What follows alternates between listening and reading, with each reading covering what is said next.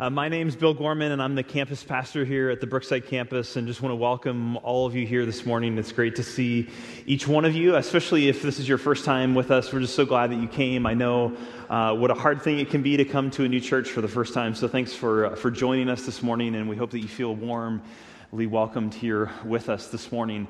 Um, before we open uh, God's Word together and really begin to explore this passage, um, I'd love to just pause and ask uh, for prayer and just pray together and ask for God's help as we look at His Word. So um, I'm just going to ask for that from our Heavenly Father now. Father in heaven, we are so thankful that you have um, given us the gift of your Word. And I say it almost every week, and it, it's no less true Um, each week, that you have given us this gift of your word, um, that you have revealed yourself to us, that we can know you through it. And so we ask this morning that you would help us by the power of your Spirit to understand it. We know that apart from that, um, we can't truly understand it. And so we pray now for your help.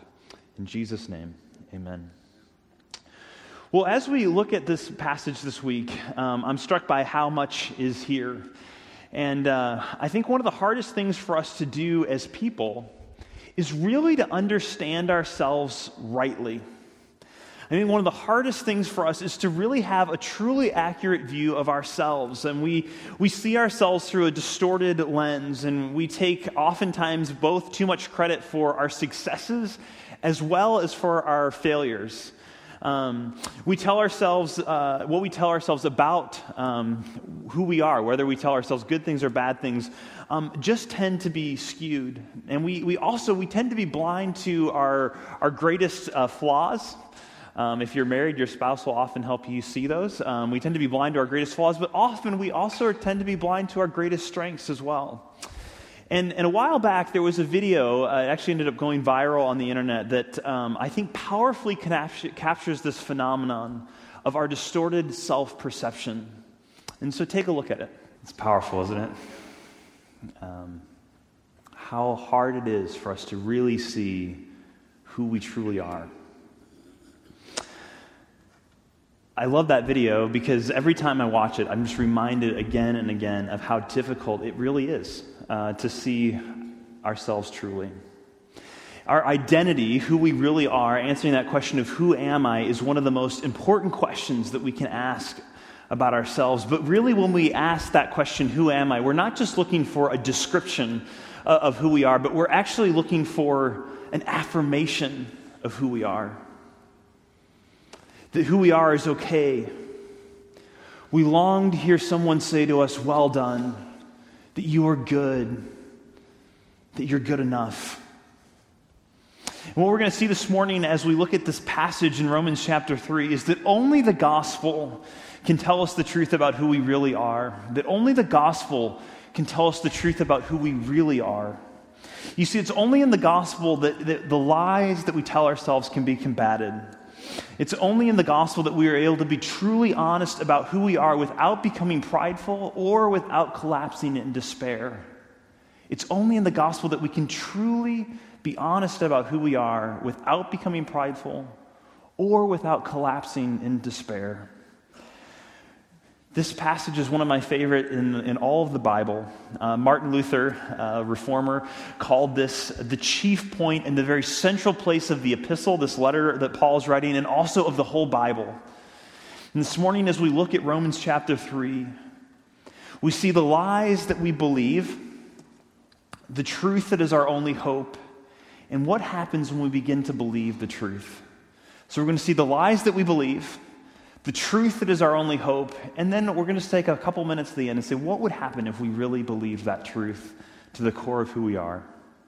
So first we see the lies that we believe. If you have a Bible, if you haven't already turned there, turn to Romans chapter uh, three, verse twenty-one. It's page nine forty-one in the Pew Bibles. I'd love for you to follow along as we look at this together. And Paul writes in verse twenty-seven, twenty-seven, or twenty-one, excuse me, he says, "But now the righteousness of God has been manifest apart from the law, although the law and the prophets bear witness to it." And as we step into the middle of Paul's letter to the church in Rome, remember if you were here with us last week, we looked at Paul, who became, or Saul, who became Paul. Now he's a leader in the church. He's writing letters to various churches. He's writing the church in Rome. And as we step into the middle of this letter that Paul's writing, we find that the Roman Christians are wrestling through an identity crisis of their own. And what we find is that the Jews and the Gentiles were coming together in one community for the first time, centered on Jesus Christ. But their mixture of religious and irreligious backgrounds were uh, they began to confuse. It, they were wondering, what does it really take to be okay with God? What does it really take to be right with God? So the Gentiles are wrestling through, do we have to obey the law, this law of the Jews, the ancient laws of Israel, to be good enough for God? And the Jews couldn't fathom being good enough for God without keeping the law, without upholding the law. And so key to this understanding this passage is this word in verse twenty-one, the righteousness of God, this word righteousness, or also when you heard Oliver read through, there's also a word justice or justify came up a number of times. Actually, in, in the original language, it's really the same root. Uh, righteousness, justice, it's the same root word. It means to justify just simply means to declare something righteous. So what is righteousness? Well, scholars point out that in the Bible, righteousness denotes not so much an abstract idea of justice or virtue as it denotes a right standing and consequent right behavior within the community. So righteousness has less to do with sort of this abstract ideal of virtue Or, or holiness, and more to do with right standing in a community and before God. It has everything to do with right standing, with relationship. And righteousness is ultimately what gives you right standing before others and ultimately before God. Now, different cultures at different times have talked about righteousness in different ways, right? So the Jews used this language of righteousness, and it had everything to do with keeping the covenant, keeping the law. But if you look at other cultures, this concept doesn't disappear. It's just used with different language, right? So if you look at ancient Norse culture, for instance, in, in Norse culture, it's all about glory. It's all about gaining glory for yourself in battle and, and being resolute in the face of overwhelming odds to gain glory for yourself. That's what it took to be accepted, to be okay. It, for us in, in modern Western people, we we have don't talk a lot about righteousness, but we haven't escaped that concept. We've just psychologized it, right? So we use the language of psychology to talk about being right with, with ourselves and with one another. So we talk about, about self-image or self-esteem. But all of these things, whether it's uh, this righteousness that comes from keeping the law or self-esteem or, or glory, all of them have to do with being accepted, with measuring up, with gaining approval. And it's here that we see two common lies that find their way into our hearts around this. And the first lie is that I'm good enough, that I can be good enough on my own. And it, it's subtle how this lie comes into our hearts. It's subtle how we come to that conclusion. And, and the first way that it comes in is we often we engage in selective comparison in order to convince ourselves that we aren't the worst person in the world. So, for instance, we can look at ourselves, whether we say this explicitly or just kind of uh, think through this, but we say, well, I'm, I'm not as bad as whoever the worst person of the day is, whether that's Hitler, Osama bin Laden, whoever else. You know, I'm not as bad as them, so clearly I'm not the worst person in the world. But most people pass that test, right? I mean, I think most of us here are going to pass that bar. But we also, we take it kind of a step further, right? And we think, well, I'm not as bad as Jenna in accounting. I can't believe how manipulative she is. Or, right, or or or the, you know, your class at school, your kid in your biology class. I can't believe Brett, man. He's got, a, he's with a different girl every weekend. I'm, at least I'm not like that. Right? So we, we have this selective comparison. We pick the person who is just a little bit worse than us, so we can say, well, I'm not that bad.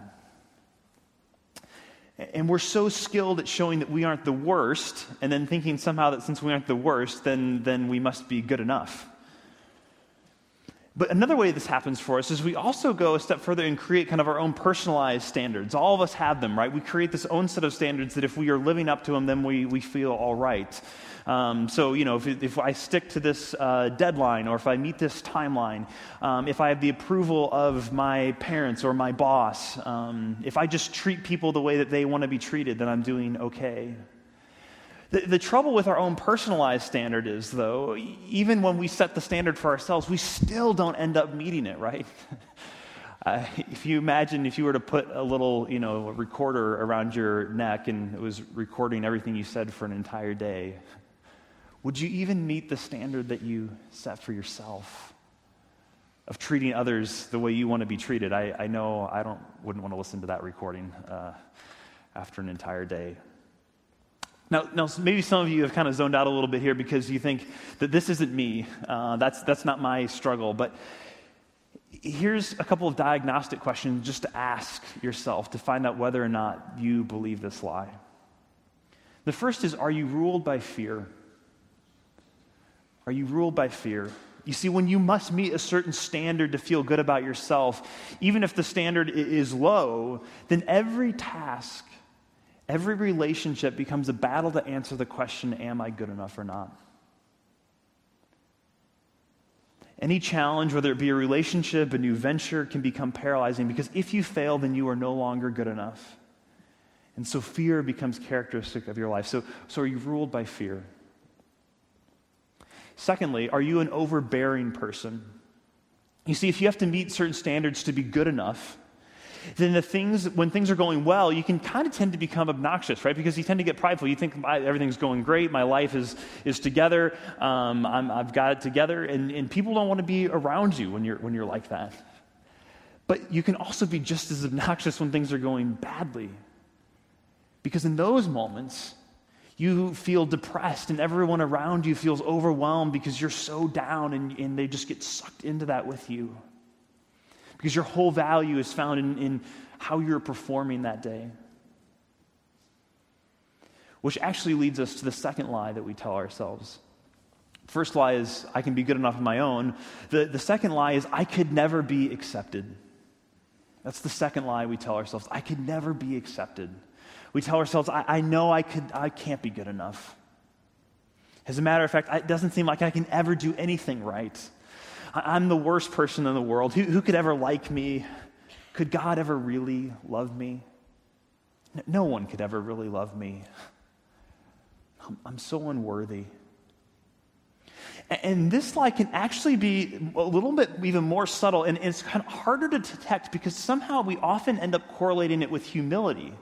But it, it's actually anything but, because it still focuses on what I can or can't do. And if you truly embrace this lie, you will end up depressed, you'll end up angry, end up isolated. You see, rather than humility, what this, this lie leads to is self-pity. And self-pity is when, when we get so self-absorbed that, that w- because we're not as good as we want to be, or that we, we can't live up to our standards, and we just keep mulling this over and over in our minds, and, and we tell ourselves how terrible we are at our job, or what a horrible husband or, or parent we are. But at the end of the day, right, what are the pronouns there? It's all I, I, I, me, me, I'm not good enough, I'm terrible. You see, in these moments, you're still the center of your world. It's just that you feel like you and your world stink. That's that's just the only the difference. But you're still at the center of it. You become so overwhelmed with shame and self-condemnation that, that you can't imagine someone would ever really accept you for you. For you, even God sometimes doesn't seem more powerful than the shame that weighs you down. And what happens oftentimes when we continue to spiral in this way is that we become isolated from community, and this kind of spiral of self-condemnation just continues further. But you see, at the core of both of those lies, I'm good enough and, and I could never be accepted, both of them gain power from trying to live up to a certain law, whether that's God's law, my own law. When we set a standard for ourselves and we set that as what makes us okay, then we will inevitably end up believing one of those lies. You see, our way as human beings of getting righteousness, this right standing, always has to do with keeping a law, not necessarily God's law, but keeping a law, living up to a standard. But what we need to really be okay, to really be in right standing, is to have a righteousness that comes apart from the law, which brings us to the truth that is our only hope. The truth that is our only hope. Remember, we said at the beginning that only the gospel can tell us the truth about who we really are. But what is the gospel? Well, this is what Paul is unpacking in the book of Romans, right from the beginning all the way through. And, and we see it right here. Look again at verse twenty-one, and we'll keep reading a bit further this time. Paul writes, "But now the righteousness of God has been manifest apart from the law, Although the law and the prophets bear witness to it, the righteousness of God through faith in Jesus Christ is for all who believe. And then he says in verse twenty-three, for there is no distinction, for all have sinned and fallen short of the glory of God. Now let's pause right here. Paul says, for there is no distinction, for all have sinned and fallen short of the glory of God. And this is actually the case that Paul has been making in Romans since the very beginning. So from really from Romans chapter one, verse eighteen on, he has been making this case that, that no one can meet God's standard. He says, no matter who you are, whether you're a Jew or a non-Jew, whether you're religious or irreligious, you can't be good enough on your own. Because the truth is that God is more holy than we can possibly comprehend. The truth is that God is more holy than we can possibly comprehend. You see, God takes sin so seriously because he doesn't just want that sort of life for us. He doesn't want us trapped in that. He knows us better than we know ourselves. And, and throughout the first three chapters of Romans, as we've said, Paul makes it clear that it doesn't matter what standard we hold ourselves to. God holds us to his perfect standard. And we have all fallen short, that we have missed the mark big time. And you see, not only can we not be good enough on our own, but even that goal of just being good enough is even short-sighted according to the gospel. You see, because God doesn't just want us to be good enough, but from the dawn of time, he created humanity in his image to be glorious, to be beautiful, to be stunning. We see this in Psalm chapter eight, verse five, and God says he made humanity a little lower than the heavenly beings, and he crowned us with glory and honor. It's not just about being good enough. God sent us that we would be glorious, that we would be beautiful. And so when we think that, that we can be good enough on our own, not as it only not possible, but we miss how far we've truly fallen. We've not fallen from a kind of a, a good to a sort of bad. We've fallen from glorious to dead. So don't believe the lie that if you do enough good and right things that you'll be good enough on your own. Hear God's standard that says, this is who you really are and you have fallen short. Don't cheapen it, don't lessen it. But while it is true that God is more holy than we can possibly comprehend, it is also true that God is more faithful than we can possibly imagine. So we got to keep reading here. Look at verses twenty-four and twenty-five. So he says, and all have sinned and fallen short of the glory of God, verse twenty-four, and are justified by his grace through redemption that is in Christ Jesus, whom God put forward as a propitiation by his blood to be received by faith.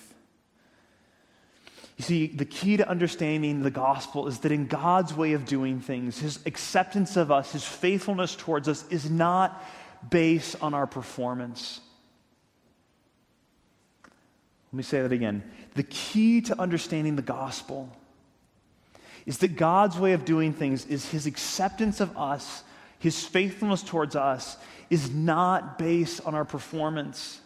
It couldn't be. We're far too fickle. We're far too fallen. Rather, we find ourselves in the book of Romans, we find ourselves in the imagery of a courtroom. And Paul is making a legal case here, and he's saying God is the presiding judge, and only his opinion matters. He is the holy and just judge. And Paul says we find ourselves there with our knees knocking, standing before him with all of the weight of our sin, all of our crimes against one another and against him as God. And as God goes through a litany of our crimes, and it seems like it takes a very long time, we realize we've broken God's law, we've fallen short of his standards. And in one sense, our, our case is hopeless. We have nothing to say in our defense. We can't blame our family. We can't blame our job. We can't. There's, there's nothing that we can do to blame anymore. And then we hear verse twenty-one, but now the righteousness of God has been made manifest apart from the law. But how can God do this? How can things be made part, right apart from the law? Well, that's what we see in these twenty-four and twenty-five. It's through his son Jesus when he takes our guilty verdict upon himself and the punishment with it, therefore satisfying the just wrath of God by his own death. And that is the propitiation that, that talks about in verse twenty-five. The satisfying, that word means satisfying the just wrath of God. So through trusting that Jesus' death was sufficient to pay our penalty, we were not only able to be pardoned, but to be declared glorious once again. We're declared right with God. We are, as verse twenty-four puts it, justified apart from anything whatsoever that we can do. But by his grace is a gift through what Jesus did.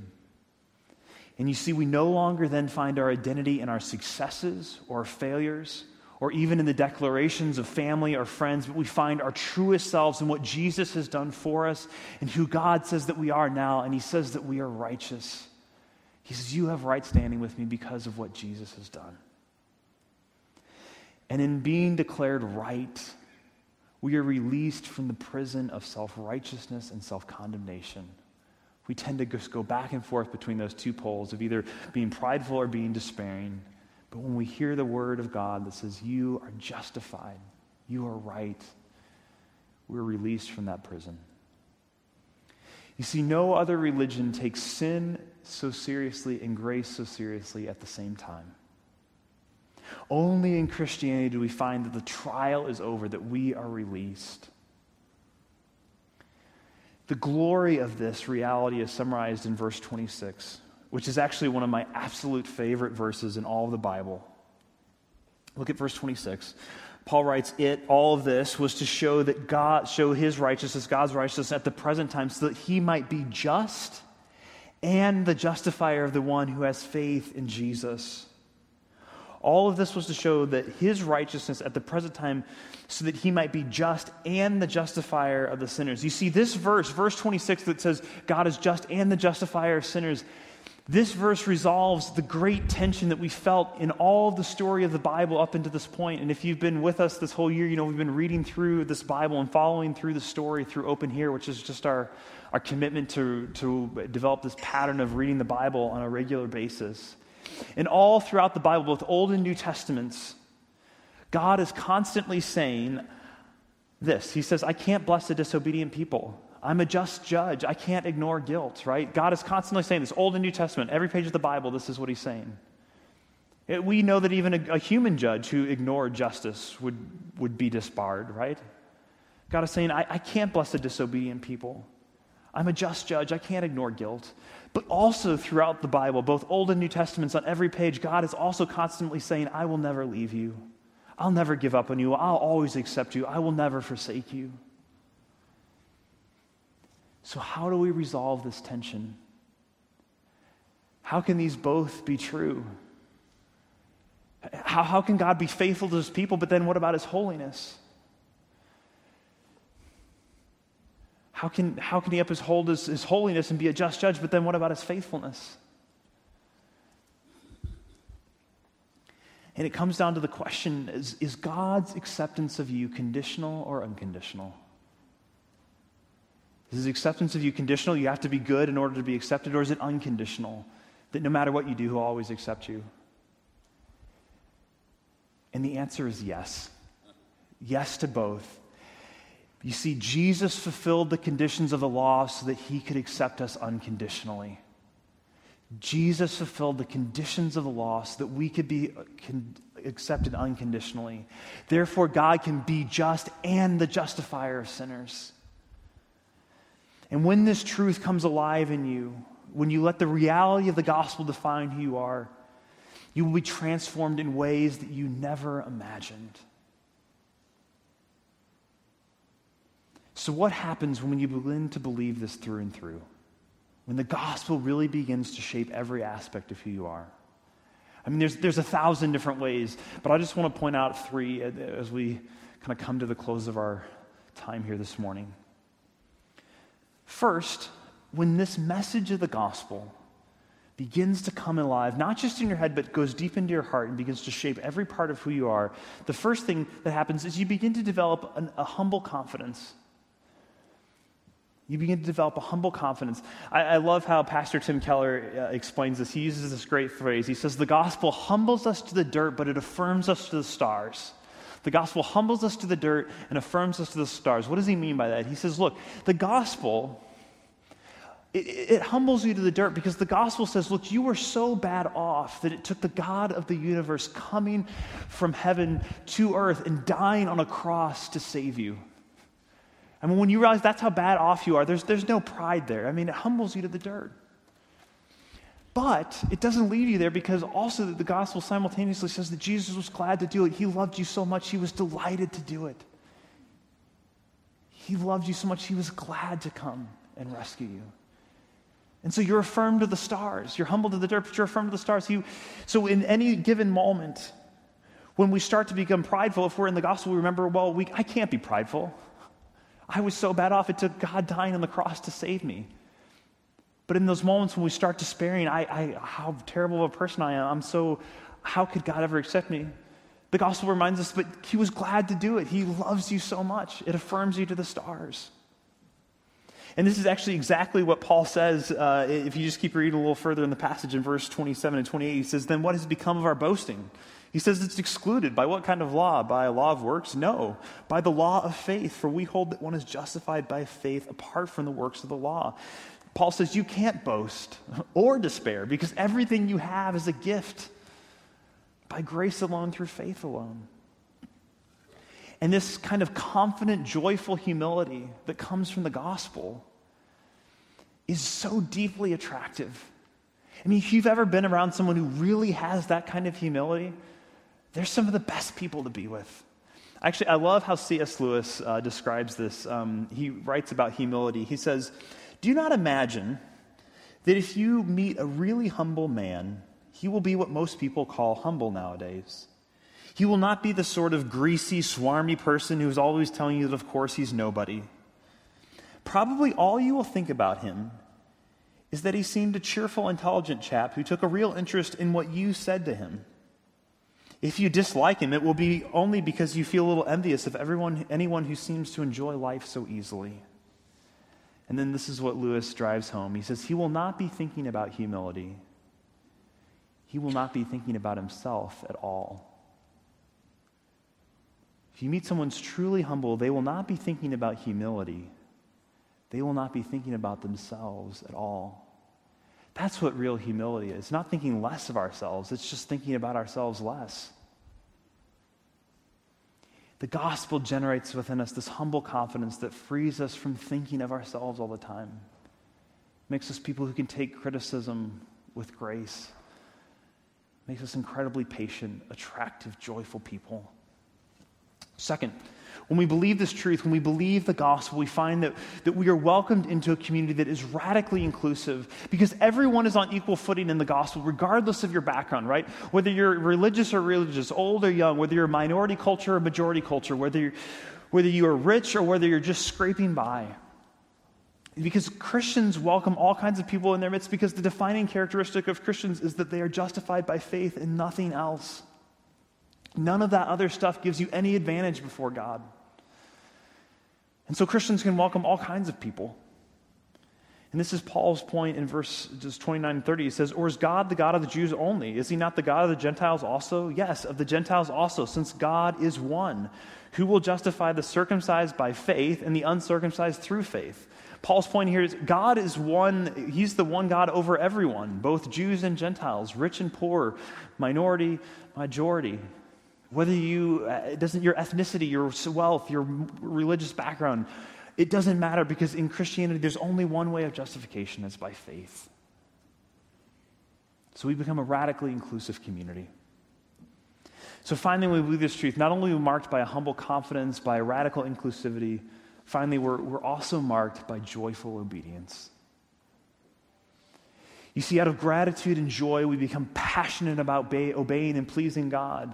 But but here's the thing. When when we obey God out of motivation of, of delight in the gospel, we don't become arrogant when we're succeeding.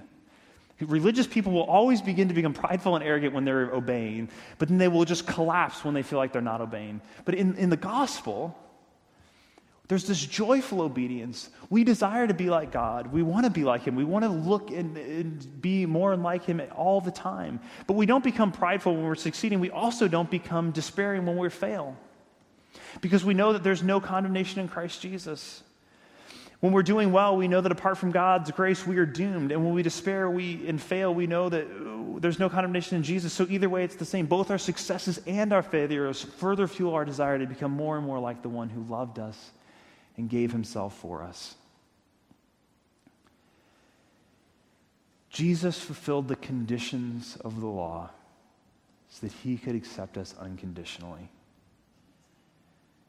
And he gives us the righteousness that comes not from the law, but through faith in him. That is the truth that we celebrate every week in communion. We celebrate communion here at Brookside each week as a tangible reminder of that good news that Jesus has fulfilled the conditions of the law so that he could accept us, accept us unconditionally. In the gospel, the, in, in communion, the gospel is proclaimed to our senses. We get to see and taste and touch the truth that Jesus has taken our guilt on himself, that he received the brokenness that belonged to us, that he was pierced for our transgressions, and then he has given us his righteousness in exchange. You don't have to be a member at Christ's community or participate in communion if you are a follower of Jesus who recognizes that my only hope for this kind of righteousness is a righteousness that comes apart from the law, that you are welcome at the table. Of course, as you would rather, uh, you're always welcome to remain in your seat and use this time to pray and reflect. As Oliver mentioned earlier, we do have prayer uh, with uh, some folks in our congregation, pastors. If you want to receive prayer for something this morning, if you just meet us in the back end corner here by the sound booth, um, we'd love to pray with you about anything that's on your heart, uh, your mind this morning, weighing you down.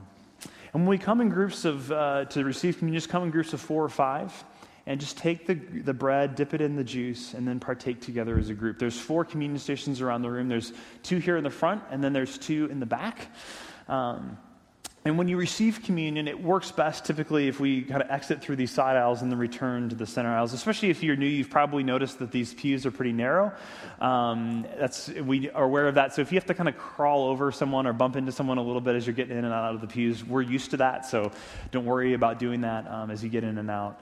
Um, it's okay. And finally, just say, don't, don't rush, but take your time. Enjoy this moment. Jesus, on the night that he was betrayed, he took bread. And after blessing it, he broke it, and he said to the disciples, "Take, eat. This is my body." And then he took a cup, and when he had given thanks, he gave it to them, saying, "Drink of it, all of you. For this is the blood of the covenant, which is poured out for many for the forgiveness of sins." That's the good news of the gospel. There's a new covenant in which Jesus' blood is poured out for the forgiveness of sins. He said, "Do this in remembrance of me." So come now to the Lord's table and taste and touch the good news of the gospel.